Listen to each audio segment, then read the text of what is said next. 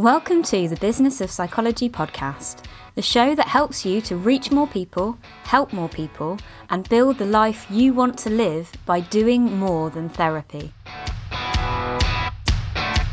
Today I'm talking to Hannah Abrahams. Hannah is an educational and child psychologist who's worked beyond the therapy room in both the public and private sector, starting out as a primary school teacher before training as an ed psych in 2005. She's been involved in projects that would seriously intimidate most of us, including setting up a school and supporting the community after the tragedy of the Grenfell Tower, not to mention setting up and building her own private practice. Welcome to the podcast, Hannah. There's so much that I want to ask you about and so much that we could talk about. So let's start at the beginning. What inspired you to leave teaching and become an ed psych? Gosh, what a big question. Um, and what an introduction. It actually made me really emotional listening to that. Um, I think I always knew that I wanted to work with special needs children. And in my second year of teaching, it was really um, made concrete. There was a little boy that I had in my class who had been diagnosed very early on with autism.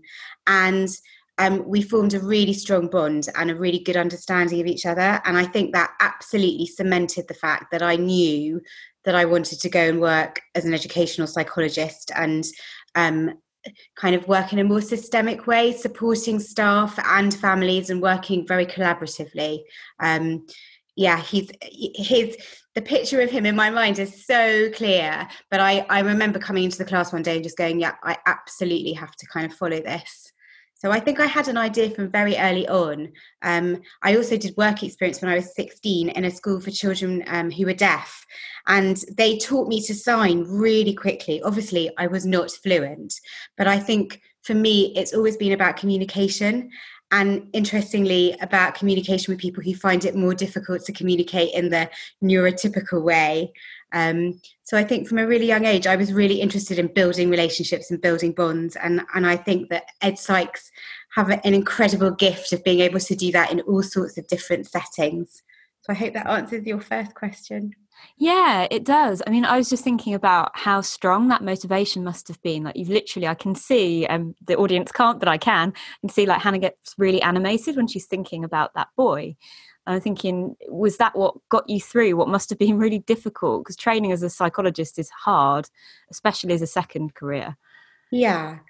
Um, I think I had a real clear vision. A very, I was very lucky because I had a very clear vision right from the start, and I I'd read psychology at university with a with a kind of view to I I know I want to follow this, but I also think that I wanted to work with children in the sense that at that age I was probably quite naive in thinking, well, you can make a bigger difference with younger people. And and I suppose it's probably maternal instincts and mothering instincts as well that's kind of kick in.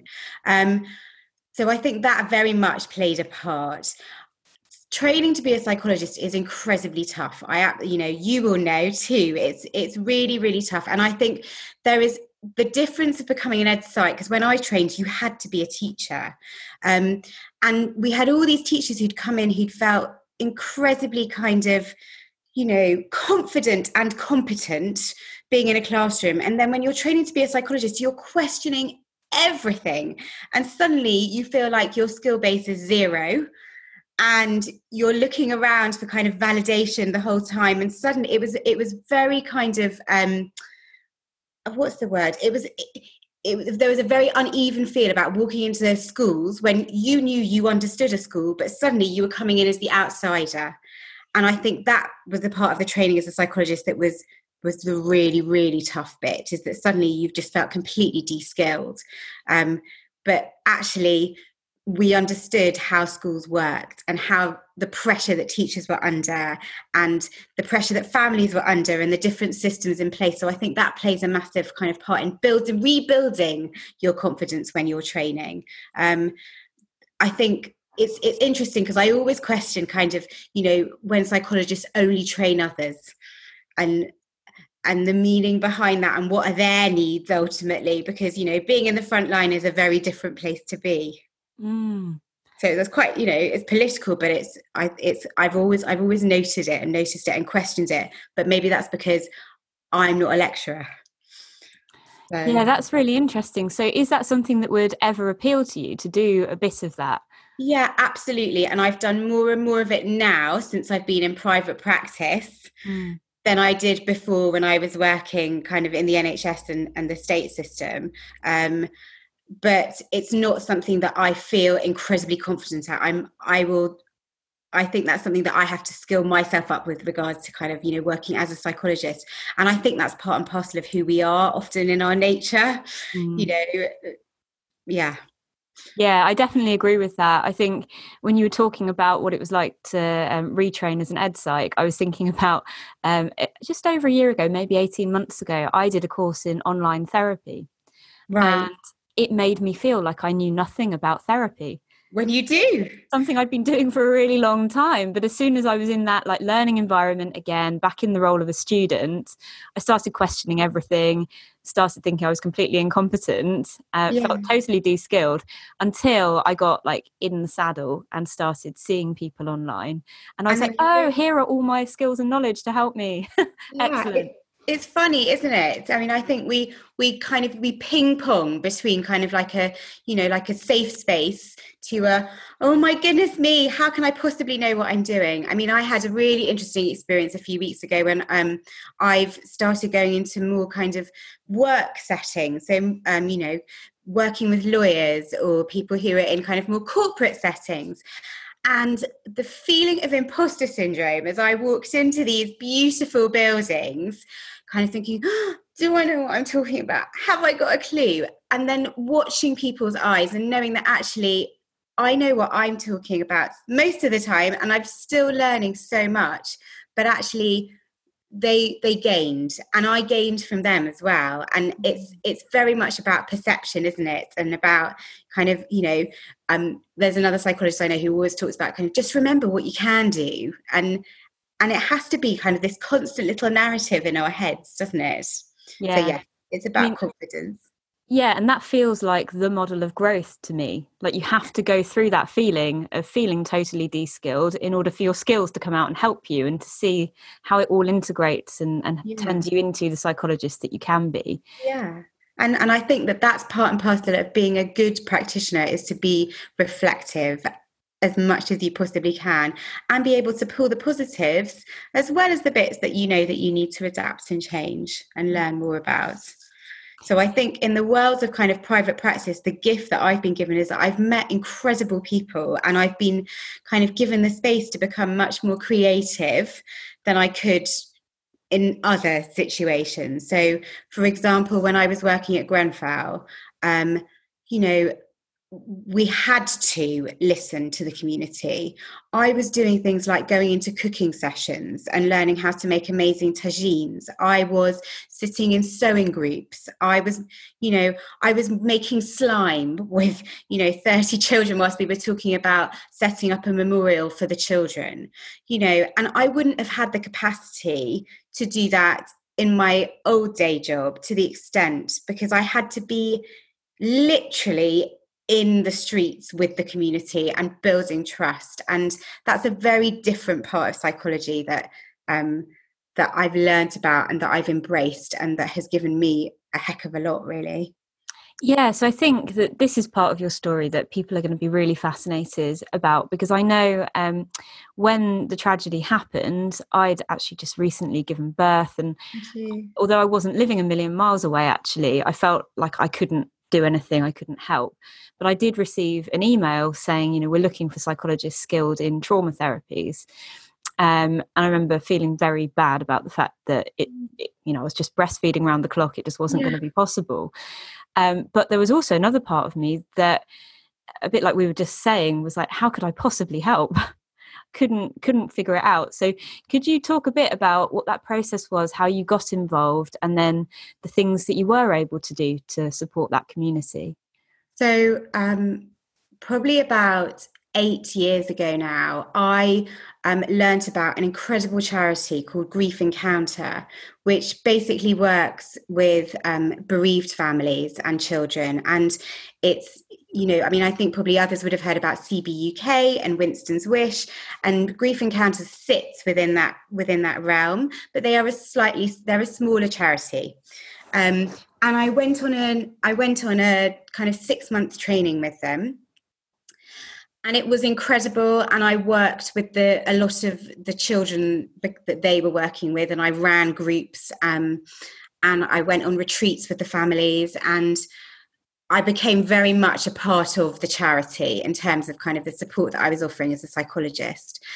And when Grenfell happened, um, I mean, I, I live relatively close, but also the first school that I ever taught in is round the corner from Grenfell. So the little boy that I was talking about earlier is, you know, he grew up around there.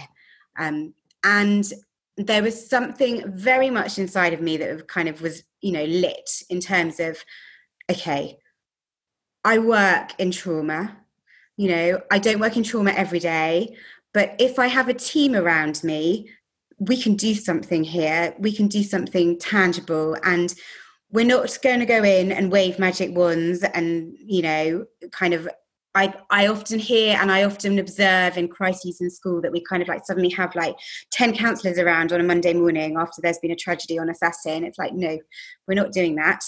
Um, but I did meet with Grief Encounter and they said to me, Hannah, can, can you do it? And I wavered because the enormity of this situation is kind of beyond comprehension. Um, but I agreed, and in with a lot of trepidation and a lot of fear, we went down there and we had connections with the other charities and i also had connections with the with the council as well and slowly but surely these meetings starting to happen about what can we do and how are we going to sort of make a positive mark you know and and just ultimately be there and there was a lot of watchful waiting that mm. happened um, and I built these kind of connections with um, people who ran. I don't know whether you would have heard of something called Grenfell United. So it's the the a lot of the survivors kind of formed together to build this community and there were other communities that were kind of popping up and and I worked I also built relationships with the heads and the deputy heads of some of the schools that were literally right in the vicinity um, and we, we there was a lot of listening and there was a lot of watching and there was um, a lot of changes made along the way so we could you can't go in with a perfect plan there mm-hmm. isn't one and there was and still remains incredible mistrust. So I think about six months of my work was about building trust, and that was about that was being on the ground.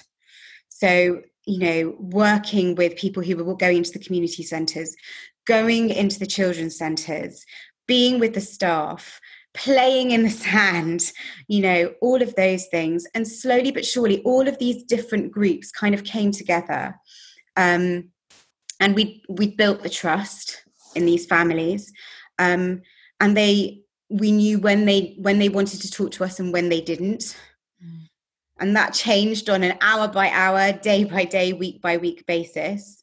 Um, but eventually the the metropolitan police kind of came to us and said we want to do something because their need was so great as well. If you can imagine the level of trauma kind of you can always kind of describe it as the ripples of this of the waves against the shore mm. like it just it kind of you know it just kept coming and i think you know it it's still obviously it's still going but at that point it was so tangible.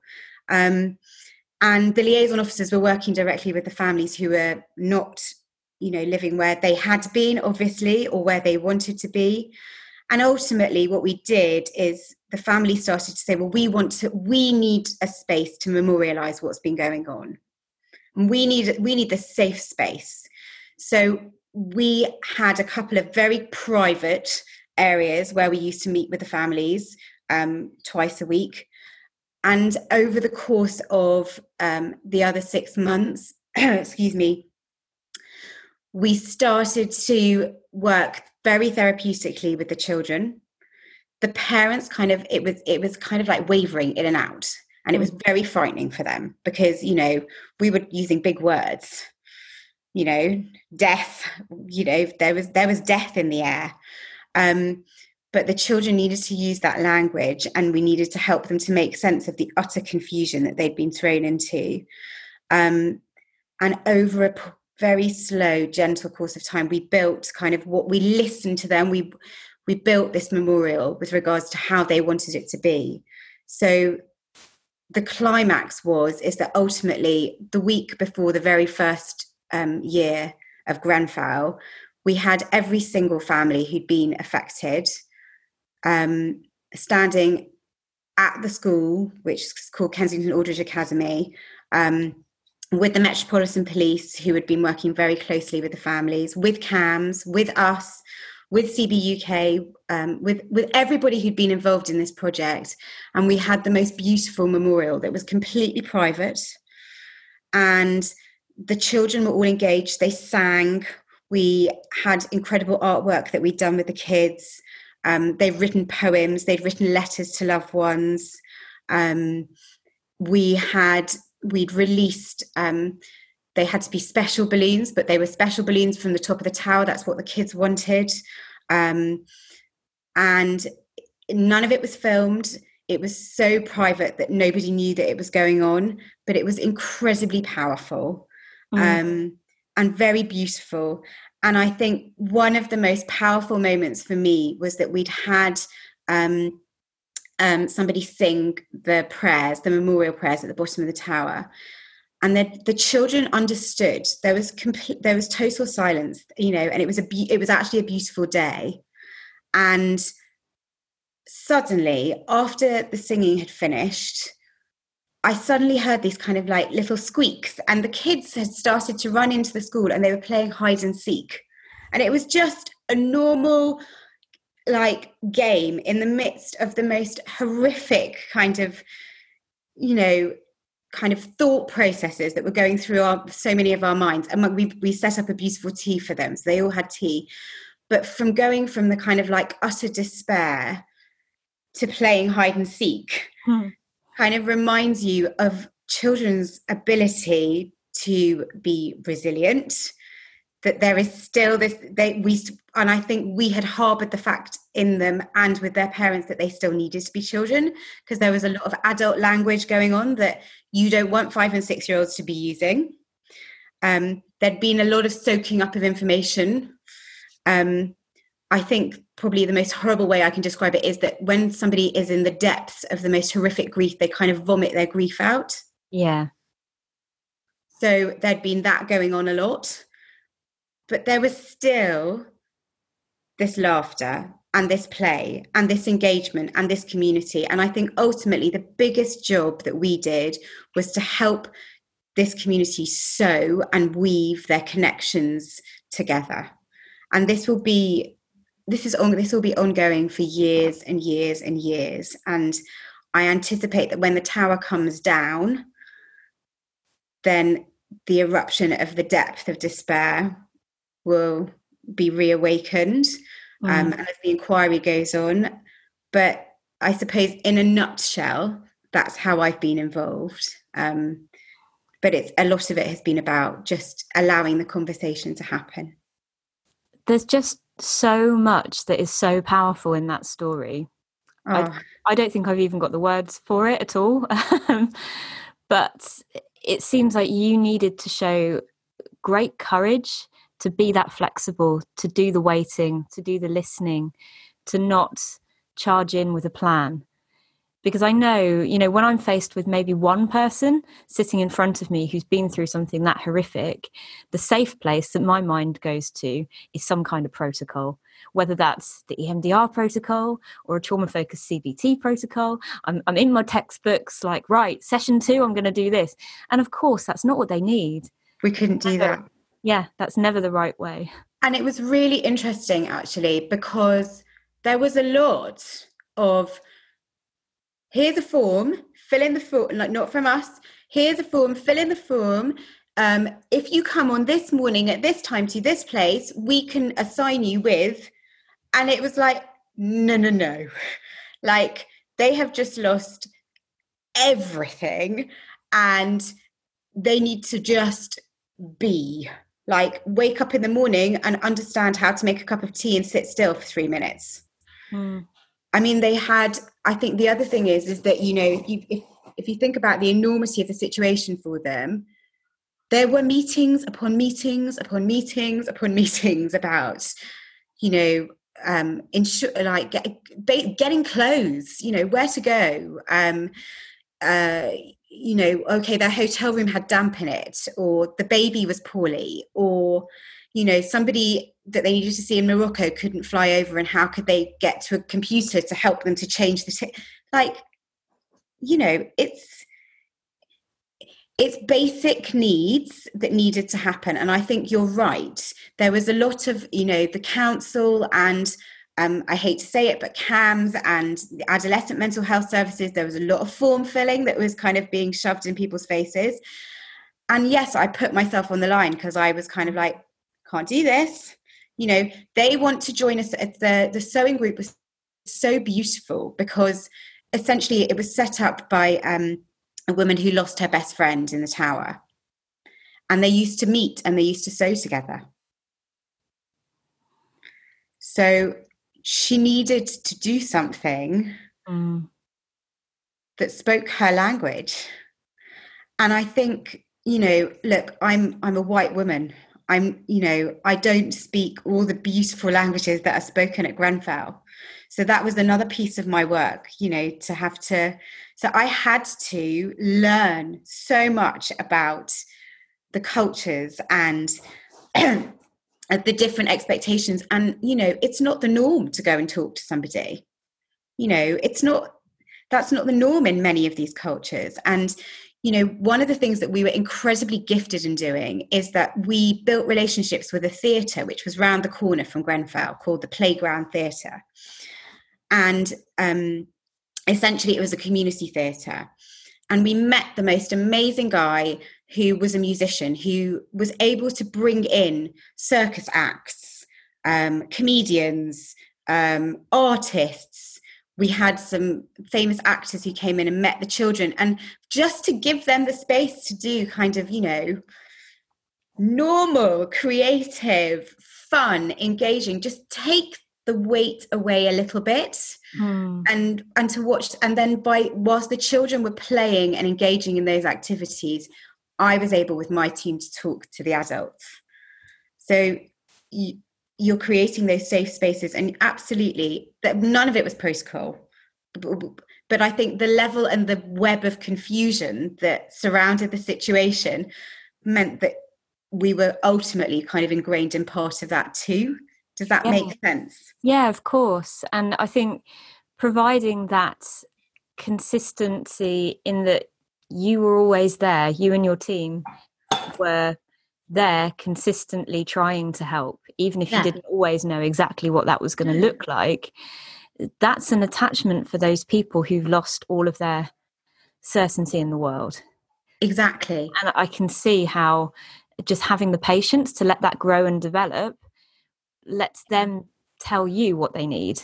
Exactly. And often, I think, even in, in individual therapy, if you get out of the way a little bit, the mind will tell you what it needs to heal. And it's what I'm hearing is that happening on a, on a much bigger scale, on a community scale. Exactly. And it's re- and that's really scary because as you say, you know, we've all gone to university and we've got the textbooks and we understand the process of, I don't know, CBT or, you know, it's a process.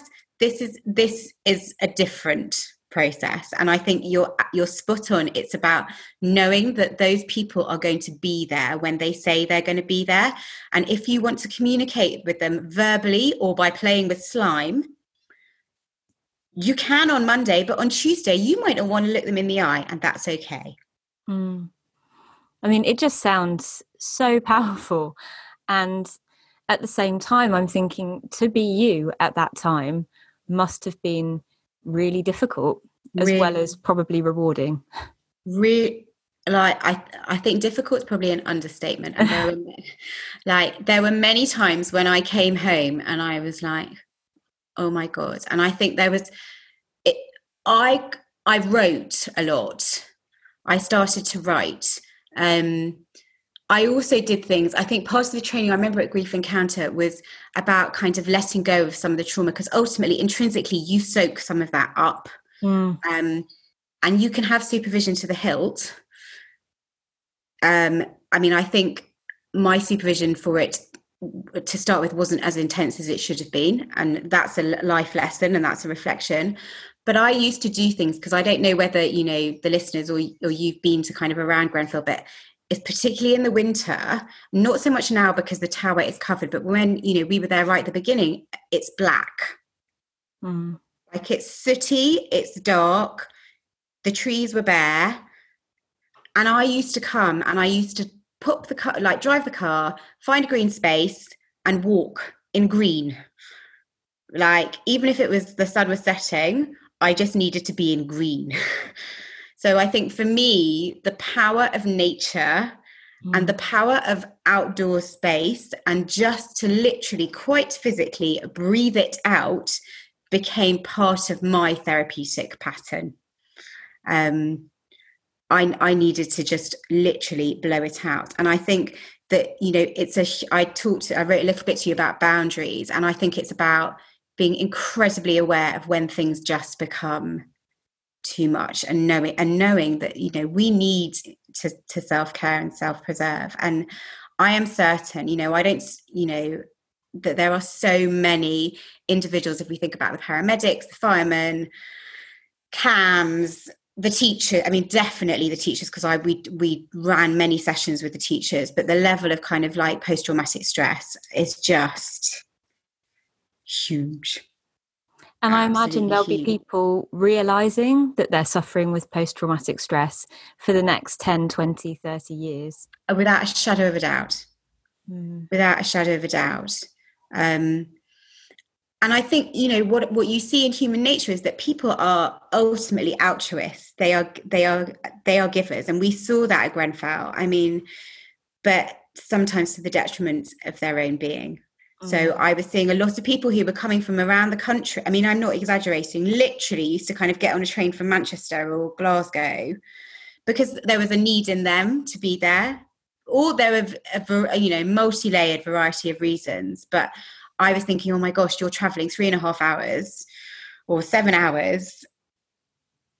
Who's protecting you? How are you protected? Why do you feel the need to come so far? You know, it's, yeah, so, did it, that become one of your jobs as a psychologist to be the person that says, guys, boundaries mean something? Yeah, for sure. And I spoke a lot to the team about it a lot of the time. Mm. Um, and you know you start to notice things and i think you definitely start to notice this in private practice and i do and i have i think grenfell definitely taught me you know people start sending emails at you know 9.30 on a sunday night or um, a mum's concerned about their child at 10 o'clock on a saturday morning and you're left with it. And it's like okay no like i need to have this time this is this is my time with me or my family or my sports or whatever it or my painting. But it is i think in private practice the the you know the lines become blurred so easily. And part of that is to do with wanting to develop a practice you know. Mm. the fear of like if i don't reply to this now i'm going to lose this. But actually you're not. And you you have to remember where your needs lie. Yes, and I think the gift of private practice is that you can do stuff that is flexible and responsive and is more what you think people need than what you're told to do by somebody else. Yeah. And that's amazing. But definitely what comes with that is you have to set those boundaries because nobody's doing that for you. Exactly. And you can't blame an organization either. I know I found that the most difficult bit actually, that I'm very clear when I'm available and when I'm not available and when I'll respond to emails and when I won't, and what needs to come to a session versus what I can just reply to quickly. I'm always very clear about that with my clients. But the first time somebody questioned it and I couldn't say, them's the rules. I was like oh this is this is hard. I've got to own this now. Yeah. Um, and at the same time I, I mean it sounds like you had a team in a way around you. Yeah. But presumably not necessarily a team full of psychologists. No. And what I miss in private practice is somebody else looking at me and going, you do realize that you've got too many cases that are like this, or you're hearing too many sad stories at the moment and not getting enough supervision. There's no one apart from me to monitor that. Yeah, and i think that that is that's definitely a life lesson and i think it's one you know when we talked right at the beginning about kind of the importance of reflection that mm. is definitely one that i've come back to in practice repeatedly and i've started to even learn the kind of the cycle of the year mm. in terms of you know it's going to be okay in august but you know come november december mm, maybe not so much. Mm. so you know have you booked your supervision in? Are you clear that you've got two days where you can do something just for you and you know that you and that you know that it's all right not to answer the phone on that morning? And um you know you start you start developing really kind of you know tactful but successful strategies that ultimately protect you and the needs of those around you. Um, and I think you know definitely at Grenfell, there you know I was working with psychologists and psychotherapists, but I was also working with people who didn't have the same training as me at all, and their boundaries were kind of you know somewhere over the hills. it's not thought about at all. No, exa- exactly. And then it starts to seep out in in other ways and other behaviours. Um, and i think that's also why which is what you know you've done is so brilliant. And i've got friends of mine in terms of i work I've kind of met like a team of psychologists both locally but also online which now is turning into much more tangible work because we work face to face but there we have a human need to be and to talk and to you know and to listen and to kind of go back to each other and reflect and say maybe maybe you don't need to take that on right now you know? Mm it's okay to let that one go. Yeah, um, absolutely. And I, that's why I'm building peer supervision into the community because when you're not getting that from a team, and a lot of us, even in the NHS, actually, it's more common now to be the only psychologist in the yeah. team. Yeah. And uh, I worked in a team like that briefly. And you don't have anybody that you can be like, oh, you know, I'm thinking that possibly the boundaries being overstepped here because everybody's working a different model and it's your job to highlight that to the team. And that, yeah. that felt like a huge weight on my shoulders. Um, so i just think peer supervision that you get in training and then it's kind of hard to get anywhere else is absolutely crucial to our mental well-being.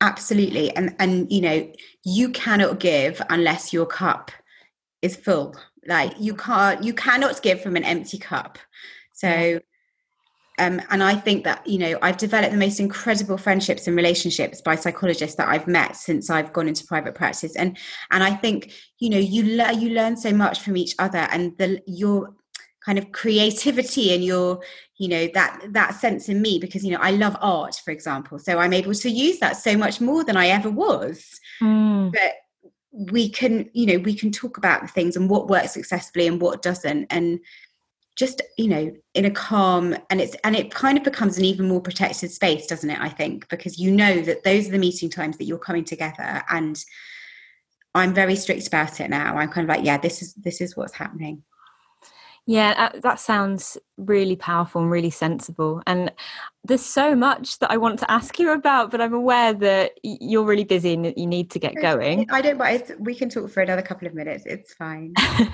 well, I do have a selfish question that I ask everybody that I'm interviewing, and that is if you could get somebody to come on this podcast for me to interview, who would you want to see? Oh, Daniel Siegel.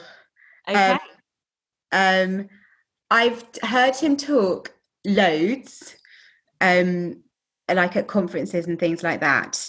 But I think what he's done is so um,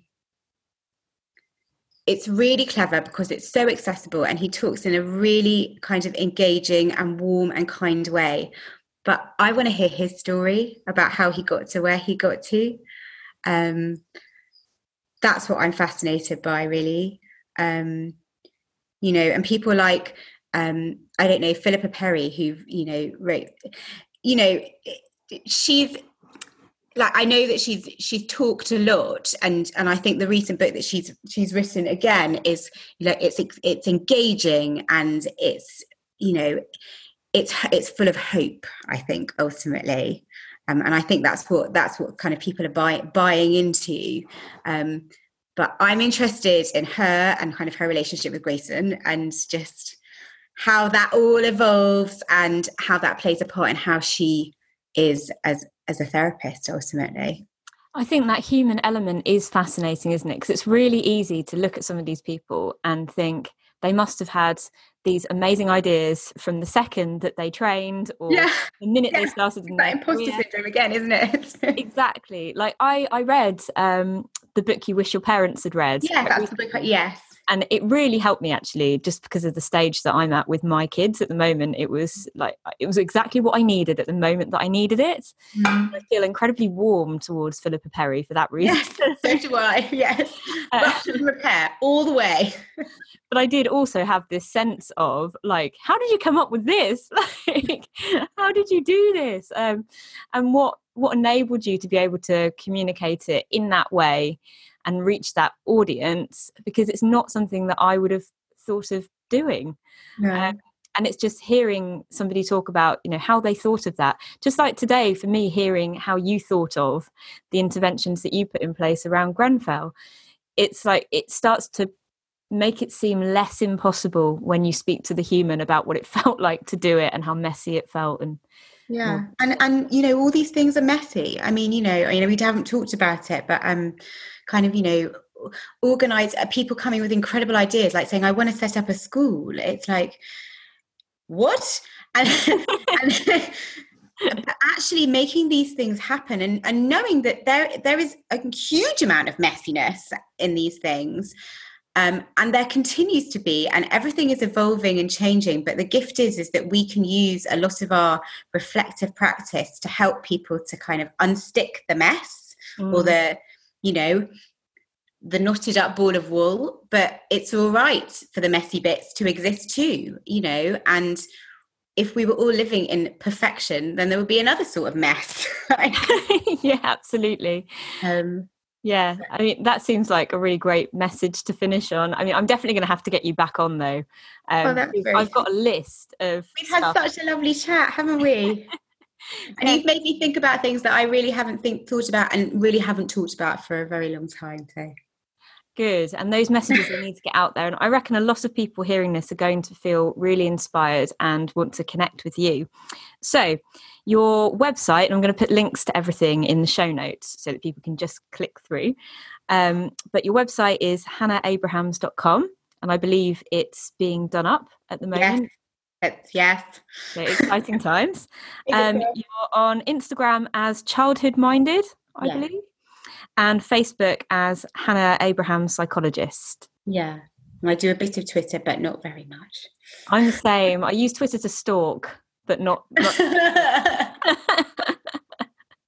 brilliant. Well, thank you so much for joining it's us so today. Lovely Hannah. to talk to you, Rosie. It's been brilliant. Thank you. Take care. Bye. Thank you so much for listening to the first ever episode of the Business of Psychology podcast. If you're listening when this goes live in March 2020, we're crowdfunding for the Do More Than Therapy community. The Do More Than Therapy community is a social enterprise that's all about giving you the skills you need to create big impact and reach more people with your innovations, projects, and community interventions.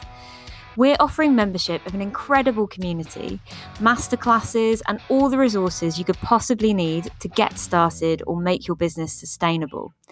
And of course, we're also offering this podcast. So if you like what you hear and you want to join or support a movement of psychologists and therapists focused on reaching more people, come over to the crowdfunding page and see what it's all about. All the links you need are in the show notes.